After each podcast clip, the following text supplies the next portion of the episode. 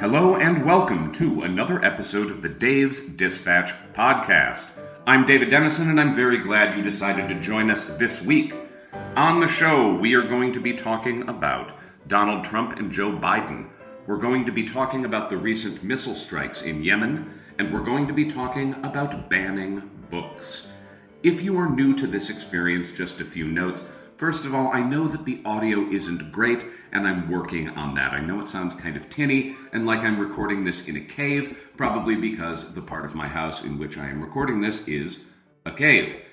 I also want to tell you a little bit about what the Dave's Dispatch podcast is and what it isn't. Really, all we're doing here is making an accessibility feature for folks who didn't want to sit down and read the newsletter. If you don't like reading, if you don't have time to sit down and read a newsletter, if you would rather go for a walk while you listen to your weekly politics, this is for you. It's basically just going to be me reading the entries from this past week in the newsletter and possibly offering some updates or editorializing as needed. What it is not going to be yet is a totally new and totally different experience. So if you have already read this week's entries in the newsletter, you don't really need to listen to this. Of course, if you just enjoy hearing my voice, you're perfectly welcome to stick around. Without further ado, we're going to talk a little bit about the Biden administration's electoral strategy for beating Donald Trump and what I think some of its pitfalls are. Here we go. Am I missing something? Or is the Democrats' electoral strategy to just sit back and hope that Donald Trump goes to jail? Don't get me wrong, if he actually goes to jail, this will probably work. But if he doesn't, Dems are going to spend Election Day feeling like the hockey team that showed up without skates because they were counting on their opponent's bus to crash. I'm not in a position to handicap whether or not Trump is actually going to do time. I just have no idea. I don't know enough about the law, and I haven't followed his various trials with any real care or interest. My only thought here is that for all its bluster to the contrary, the U S is actually a deeply unequal country, one in which powerful people regularly get away with the crimes they do, whereas poor people get steamrolled by a criminal justice system that isn't designed to look out for their rights or interests. Trump specifically is something like the poster child for people who do not go to jail, no matter what they do. There was not a single white-collar prosecution even attempted against the people who destroyed the economy back in two thousand eight. Remember when that happened? And nobody went to jail?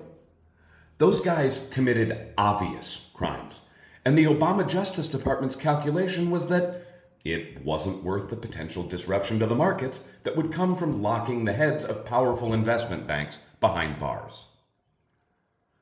You see a similar logic in response to Trump's various criminal probes, the thinking being that aggressively prosecuting Trump is risky, because as a political figure, his trials will seem too political. That weird protective tautology is the reason we have this two-tiered justice system, and it's as frustrating as it is kind of understandable. Obviously, this isn't something prosecutors concern themselves with when deciding how to charge John Q. Purse Snatcher. If you have no station in society, society isn't materially affected in the event you're removed from it. If you run a big bank, or you're super famous, or you were president once, your absence will be noticed. By the way, I said this was understandable. I didn't say it was right or that it was how it was supposed to work. It's neither. But back to the politics. I would feel quite a bit more comfortable if Democrats were adopting a more proactive strategy for winning over voters, rather than just hoping the courts will do their homework for them. Particularly because this strategy isn't just risky, it's bad politics.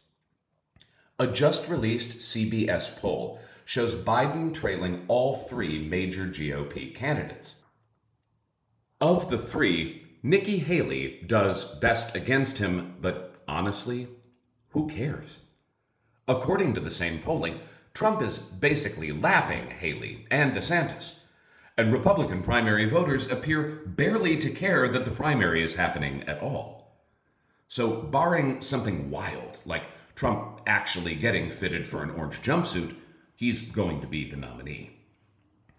And while Biden certainly has time to turn things around, he's only losing by a few points and is within the poll's margin of error against Trump, it's just not clear to me what cards he might have up his sleeve. And since it's Biden's Justice Department leading the prosecutions of Trump, the perception that this is all about the president trying to lock up his most dangerous rival is too powerful for Republicans to ignore. Even if that's not really what's happening, and I don't think it is, how are they supposed to agree that this is all above board, and that Trump's status as a major party candidate is totally incidental to his criminal headaches? What incentive does the G O P have to be fair-minded about this, when it's entirely to their political disadvantage to do so? The right-wing worldview, at least among those most inclined to support a guy like Trump, is built on victimization by an almighty government. There isn't much a government can do to an individual that's more consequential than locking them up.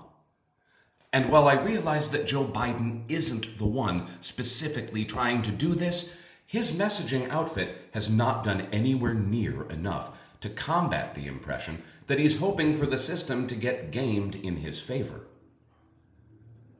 When the Colorado Supreme Court removed Trump from the twenty twenty-four ballot, Biden missed a huge opportunity in failing to loudly denounce the decision, or at least letting it be known that he wasn't supportive.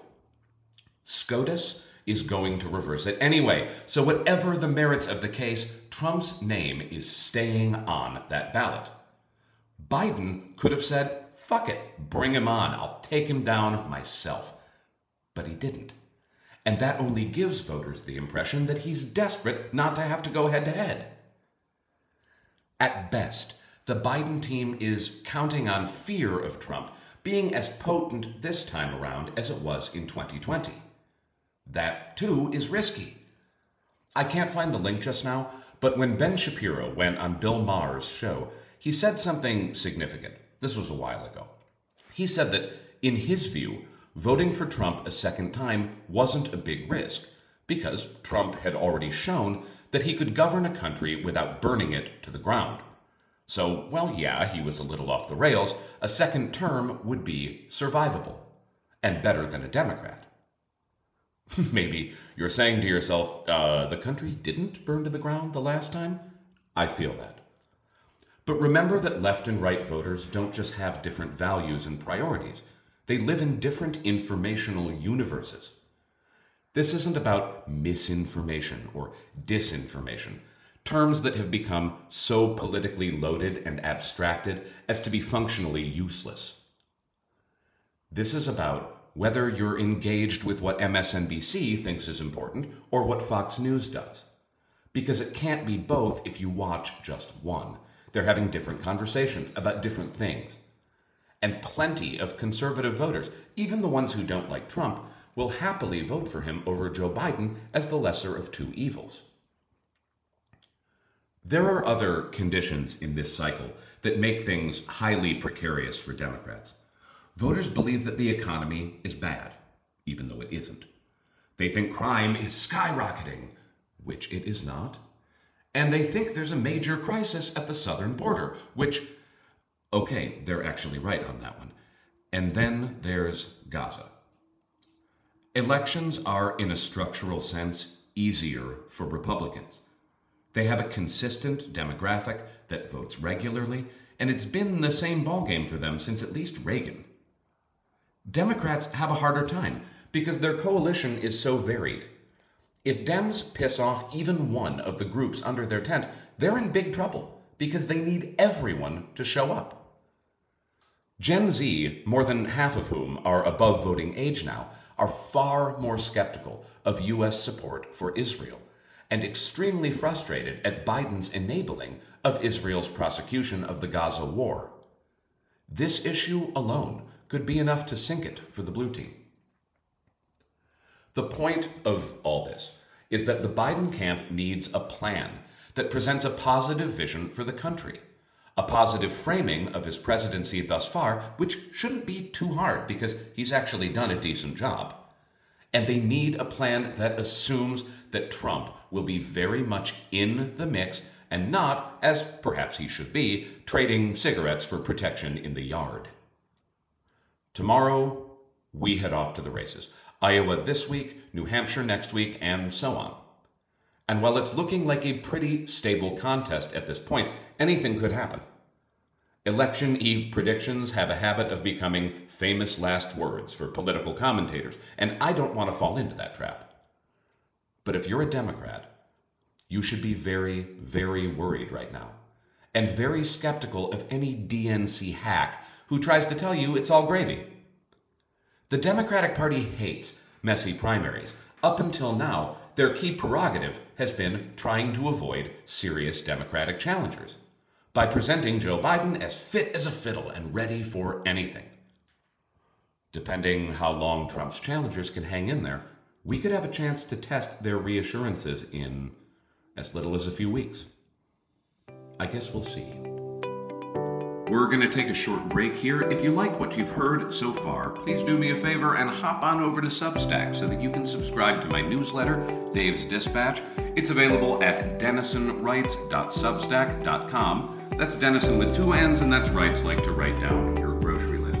Now, before we move into this next segment, which is about the recent bombing campaign against the Houthi rebel group in Yemen, I just want to offer a little bit of preface. I got into a spat on Twitter this week because I didn't agree with this person who was yelling at me about what the definition of the word war is. At several points during this next segment, I'm going to refer to what the Biden administration is now doing in Yemen as a war. Now, I understand that not everybody agrees that that's what we should call it, but that's also kind of the point of the next segment, that the word war is a loaded term, and if you use it, there are certain implications, like that you're supposed to have Congress be the party that decides we're going to go to war and not the President of the United States. In my view, when you are launching missiles at a different country, that's war. And to use a counterfactual, I want you to imagine, because a lot of people think, well, the Houthis aren't Yemen. They're a rebel group. They're a terrorist group, in fact. So we can bomb them. That doesn't count as bombing a different country. Okay, let's run a counterfactual here. Imagine that there were some kind of extremist group in, for example, South Carolina that declared themselves to be at war with the United States government. Then imagine that that rebel group in a compound somewhere in South Carolina began attacking Iran. Maybe they were doing cyber attacks. Maybe they were sending people over to Iran to go blow themselves up or shoot up crowded markets, whatever it is. Then imagine that Iran flew airplanes over to South Carolina and bombed this compound. Are you really telling me that people in New York and people in Dallas and people in Sacramento would not consider that an act of war against the United States perpetrated by Iran? And the answer is, of course. Everyone in the United States would feel that it was an act of war. So we can haggle over semantics and we can play these word games in the Western press.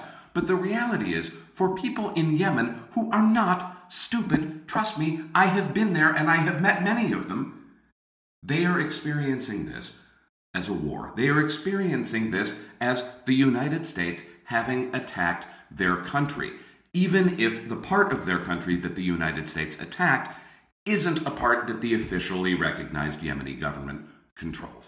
So that's my preface. Without further blabbering on my part, we're going to go ahead and move into this next segment. I know it's passé to mention this, but it is actually supposed to be Congress and not the president that decides when the United States goes to war. And that's actually an important thing. If you missed it, and golly, you could be forgiven for missing it, the U S and U K launched a series of attacks on Houthi encampments in Yemen, which is to say we, Americans and Brits, have just launched yet another war in yet another Middle Eastern country. And I don't remember anyone asking me if I was okay with that. Really, really quick background about what's happening. The Houthis are a Shia group, closely allied with Iran, who control between a quarter and a third of Yemen, a country that has been in a state of civil war for some years. The Houthis don't like the Yemeni government's closeness with Saudi Arabia, a majority Sunni country, and the fight has become a proxy war between the region's biggest players, Iran and Saudi Arabia. As a response to Israel's bombing of Gaza, the Houthis, who are concentrated along the country's western coastline, have begun attacking Israeli vessels in Red Sea shipping lanes in the hopes of economically pressuring Israel to relent. The Red Sea forms a choke point near the southwest corner of Yemen known as Bab al-Mandab. Any ship that wants to get from the Indian Ocean or the Western Pacific into the Mediterranean or Atlantic has to pass through this choke point on their way to the Suez Canal, unless they want to go all the way around the Cape of Good Hope. Bab al-Mandab is tiny, and ships cannot avoid it, so it's very easy for land-based fighters to target the area. The ships are, if not quite sitting ducks, at least slow-moving ducks that are in a predictable and highly visible location. It is this practice, these attacks, that the U S and U K are hoping to stop by bombing Houthi targets on the ground in Yemen. And the Biden administration can justify its quick decision to do this by claiming that the Houthis are a terrorist group. Despite being around since the nineties, they were so designated by the U S State Department in twenty twenty-one.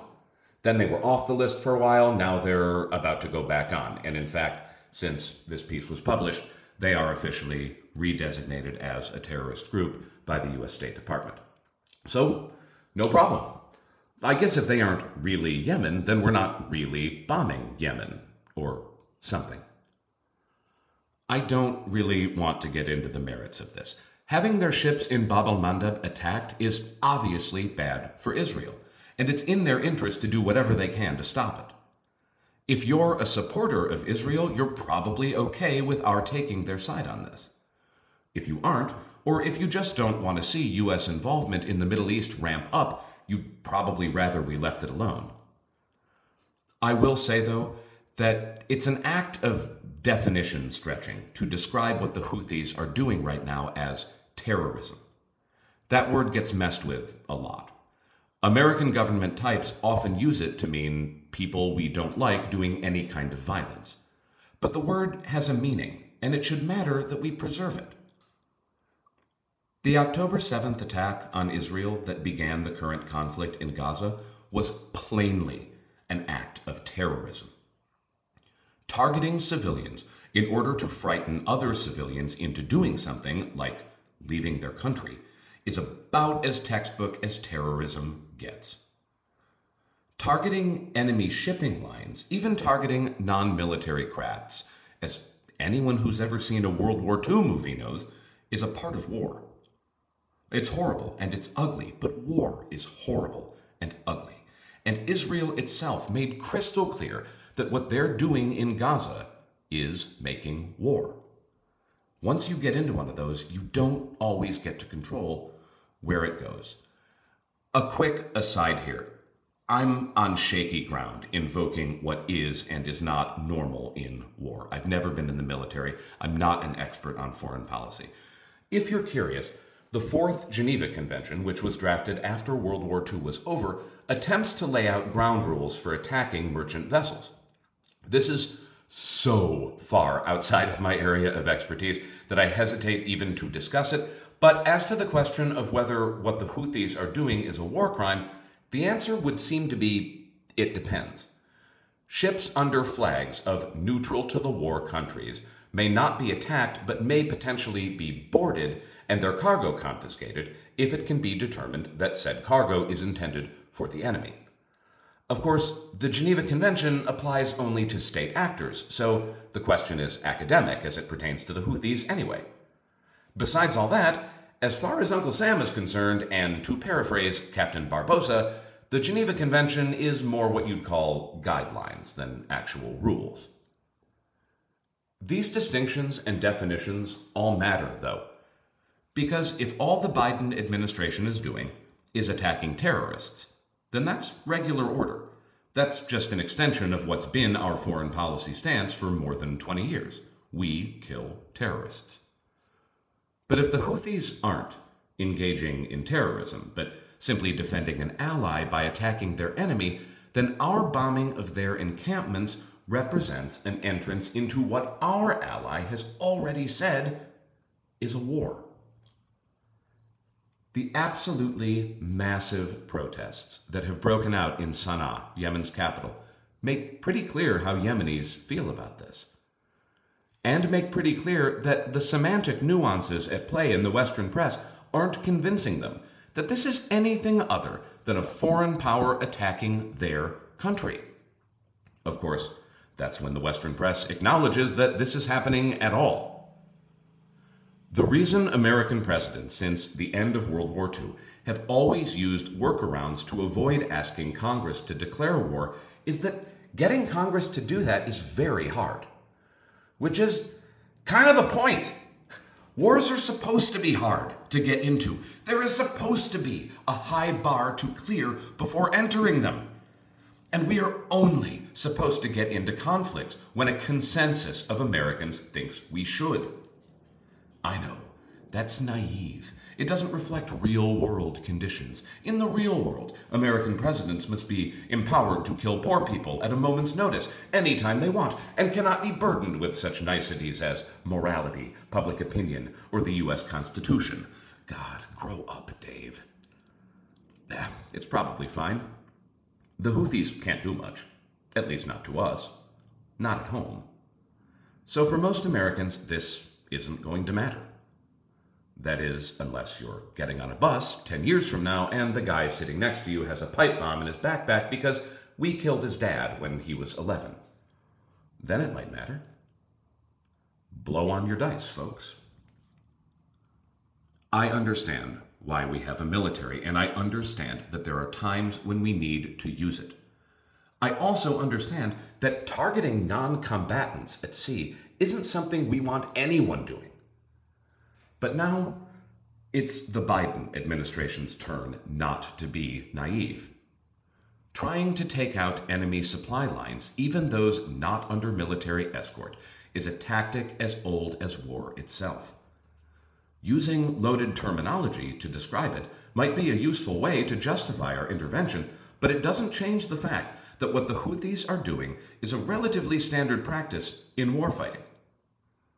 Incidentally, another relatively standard practice in warfighting? Using loaded terminology to paint your enemy's actions in the most barbaric possible light. Which is my point. With these missile strikes, the U S is no longer maintaining a support role in this conflict. We are engaged now. I wasn't being glib when I used the example of a bus bomber. One more thing that happens in the course of warfighting: civilians get hurt. Indeed, since I wrote the first draft of this, Houthi fighters struck a U S-owned ship flying under a Marshall Islands flag in the Gulf of Aden. Thankfully, no casualties were reported. A Greek ship en route to Israel was also targeted and suffered minor damage. If you're an American, your president just painted a target on your back. Now, maybe you're okay with that. I'm sure a great many of you are. Some of you would probably quite happily risk your own life to support our Israeli allies if asked. But you weren't asked. None of us were. Maybe you figure that any target on your back is blurry enough that you'll probably be okay, and so will your kids. I hope so. But somebody else's kids might not be. That's why we're all supposed to have a say. That's why no matter how many times an American president bends the rules to take us to war, it should matter. And it's why we should demand every time that it be the last time. And one more very short break before we wrap up with our last segment. Again, if you like what you're hearing, please consider going to Substack and finding my newsletter, which is called Dave's Dispatch, just like the podcast. You can find it at dennison writes dot substack dot com. That's Dennison, D E N N I S O N. Thank you so much for listening. Your support means more to me than you know. This final segment is going to be a little bit lighter than the last one, thankfully, and it's going to be on the media panic over book banning, particularly in the state of Florida. So here we go. In an absolute screamer of a headline, Axios reported last week, Florida book bans hit dictionaries. Now, the fine print of the article, by which I mean its text, makes clear that no, in fact, Florida schools are not banning the dictionary, nor is the state of Florida telling them that they have to. One district in Escambia County has pulled sixteen hundred books for review to ensure that they are in compliance with H B ten sixty-nine, one of Governor Ron DeSantis' signature pieces of legislation. The law, he says, is meant to give parents more control over what their kids are taught in schools. If you've heard of it, you likely know it by its pejorative moniker. It's the Don't Say Gay bill. Between it and its cousin legislation, S B two sixty-six, the Individual Freedom Act, better known as the Stop Woke Act, Ron DeSantis has distinguished himself as one of the more creative and one of the more hardcore opponents of wokery in education. I'd love to dig into both of these bills, and maybe I will in another post. For example, the Don't Say Gay bill gets many things wrong, but it does not actually prohibit teachers from saying gay. But we already have lots to unpack here. Both laws are kind of old news at this point, and their merits are really only tangential to today's discussion, which is the phenomenon of book banning. Is it justified? Is it serious? Is it real? First, the substance of the "they're banning dictionaries" hysteria. They aren't banning dictionaries. Not Ron DeSantis, not his administration, and not Moms for Liberty, who have emerged as something like the foot soldiers in DeSantis's putsch to de-wokeify public ed, are trying to ban dictionaries. They aren't. That's not happening. It's hard to tell from Axios's reporting, but trying to read between the lines, I'm thinking that a handful of feisty librarians may have attempted to make a point here and succeeded. Public school librarians skew both liberal and clever, and it's a pretty good bet that they're not wild about H B ten sixty-nine. If I had to guess, and this is just that, a guess, a handful of them are playing for these headlines by intentionally interpreting DeSantis's law in the most ridiculous way possible.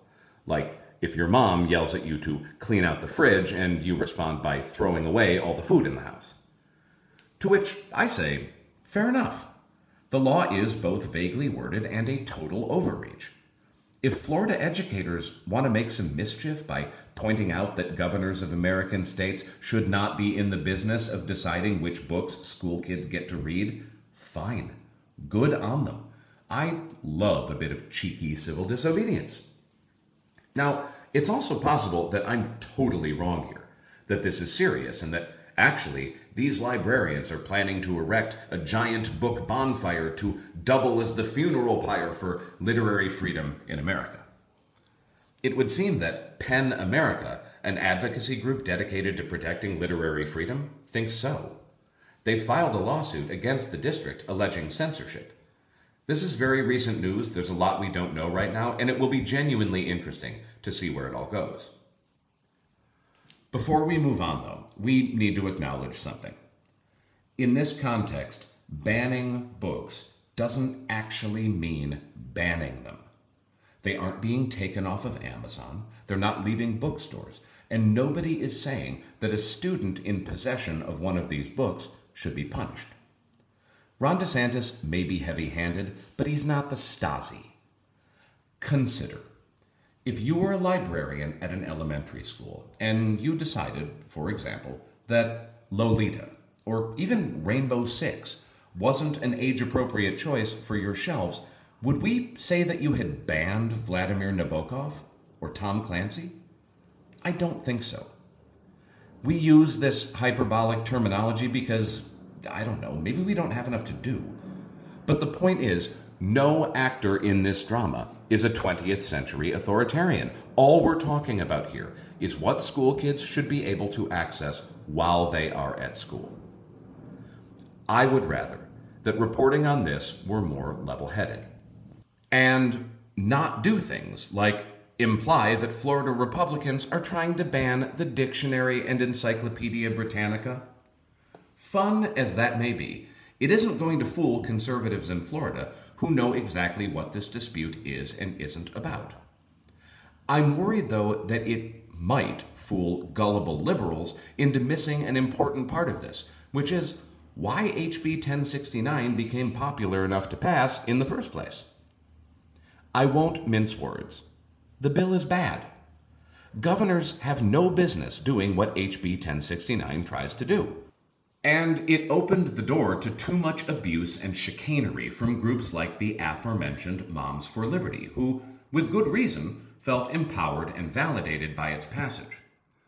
I do not want Ron DeSantis or Moms for Liberty deciding what Florida students can check out from their school libraries, and I don't want anyone who wants them to to have that power either. I want teachers and librarians to do it, which turns out to be part of the problem. Ron DeSantis did not simply wake up one morning and say, I think I'll ban some books today. That's not what happened, and that's not what started this fight. What happened was that a number of districts and individual teachers took hot-button political topics, declared their side the morally correct one, and wrote those views into public school curricula. When pressed, a lot of these educators fell back on human rights defenses. No, they weren't taking a side other than the side of humanity, in which L G B T people exist. All races and religions have equal worth, and people should treat one another with respect and decency. And since normie Americans don't really find most of that objectionable, it might have stopped there. But then came Libs of TikTok. If you're a liberal, and you've heard of Libs of TikTok without ever having explored it for yourself, what you probably know is that it is a dangerous bastion of stochastic terrorism that marshals vast armies of right-wing internet trolls to pepper its subjects with harassment, doxing, and death threats. That may be partly true, but there's no escaping the fact that most of what the X account does is just repost content from hard-left activists and invite its huge following to rage out to it. Chaya Raichik, the conservative activist who runs the site, absolutely has an agenda. She's very open about that. But her content includes less editorializing than just letting extremist weirdos speak for themselves to a massive and massively hostile audience. This tactic really shouldn't be unfamiliar to anyone. Liberals used it against the Tea Party. Conservatives used it against Occupy Wall Street and use it now against groups like B L M and Antifa. Singling out the craziest members of your opposition and painting your whole opposition as being just like them is a sound strategy. And Libs of TikTok employs it to powerful effect. I've been teaching for a long time now, and I've never met an educator who was even a fraction as nuts as the people who appear on that site. But to many in the Libs of TikTok audience, that's just what teachers are and what teachers do. And when a member of that audience is, say, the governor of Florida, things can escalate very quickly. One of the effects of this type of activism is to make mountains out of molehills by zeroing in not just on the most ideologically motivated teachers, but on their most ideologically slanted lessons. Especially in the realm of identity and social justice, there's a very familiar vocabulary, one that gets used by most adherents to the movement and that makes them easily identifiable, not just to one another, but to outsiders. A lesson plan that includes terms like inclusivity, or privilege, or systemic racism.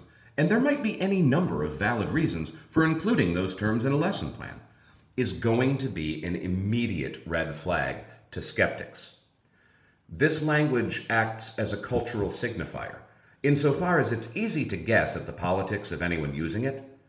And honestly, and here's where the right has a point, if a lesson or unit plan is loaded with a lot of terminology like that, it's probably legitimate to wonder if it hasn't crossed the line into overtly political instruction. Public education is sacred, and so is the prohibition against it offering instruction that could amount to religious or political indoctrination.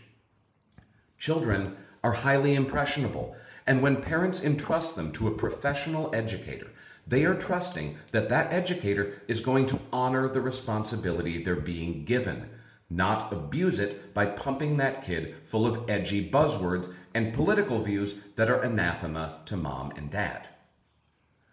Is there a line here? Obviously. Skinhead parents probably object to their kids being taught that all races are fully and equally human. And I don't care. I also don't care, and by the way, Libs of TikTok does care about this, when gay teachers are open about the fact that they're gay and open about who their spouses are. That's fine. I'm married, my wife is a teacher at my same school, and there's not a kid there who doesn't know who she is and that she's my wife. Does that mean that these kids know something about my sex life? Come on. But if a lesson includes something like, all white people are complicit in racism, that represents, to me, poor judgment. Now, I don't think a lot of K through twelve lesson plans include language like that. I'm certainly not aware of any at any school of which I am aware, but in the social media age, it really only takes one to create a firestorm. And even if it isn't happening a lot, when it does happen, that kind of thing is an overstep. Whether you think the statement in my example is true or not, you must admit that it is a highly controversial idea and one that is subject to heated, ongoing disagreement. It is also, like most of the ideas fashionable among the social justice set, unfalsifiable. You can't prove or disprove it. it it's not like evolution, which yeah, some parents object to, but for which there is an immense body of solid, easily replicated science to back it up. Liberals are, except maybe in Florida, currently winning the battle over education. The Free Press, also published on Substack, did some reporting that illuminated an interesting but little talked about dimension to all this. That it may be mostly progressives who freak out about book banning, but it's conservatives who have more to worry about with regard to viewpoint diversity in schools. Books by conservative thinkers, while not directly banned, are hard to come by in the extreme in public school libraries. It's not that they're forbidden, it just doesn't seem to occur to anyone in these libraries to stock them on shelves. If the problem with banning books is that it denies readers access to ideas, shouldn't we also care about these soft bans? About books that don't get yanked, but only because they were never there in the first place? If not, I sort of have to wonder if our problem is really banning books, or if it's just banning our books. By the way, it is not a good thing that liberals are dominating in this fight, even if you, as I am, are a liberal. Because we shouldn't be fighting the battle over education like this in the first place. Irritating half of the parents who send their kids to public schools cannot help but damage the integrity of public schools. And the counterfactual, what would it look like if the other guys were winning, doesn't require any imagination to consider at all. We've seen what it looks like when conservatives try this stuff. Patriotic education. Gloss over the civil rights era. We won in Vietnam. Reagan was the most transformative president in U S history. If you think all that stuff is okay, then by all means, keep playing this game. It may not be for a while, but you're going to end up on the wrong side of it again. But if you don't like the sound of that, then maybe consider how conservative parents feel when their kids come home and start telling them that mom's taco salad is culturally appropriative. All Americans have the right to send their kids to public school, and none of them should have to worry when they do that their trust is being violated by teachers trying to turn their kids into future party members. That's why it's so phenomenally important to be fair, just, and reasonable when deciding what and how to teach. The idea of banning the dictionary is undoubtedly a funny one, but that's not really the crux of this issue. And liberals need to engage here, not just laugh themselves to sleep, secure in the knowledge that they're on the side of good. Look, if Ron DeSantis and his minions are just diet Nazis who want to ban books because that's what diet Nazis do, then there's no action item. There's no soul-searching or self-reflection called for on the left. Nazi's gonna Nazi. But if that's not what's happening, and if DeSantis's crew has an actual point that they're just addressing wrongly, then maybe Democrats in the state could do something to reassure them that there's nothing to fear. Ideally, by actually making sure that there's nothing to fear. We are a bitterly divided country trying to offer a uniform education for free to our kids.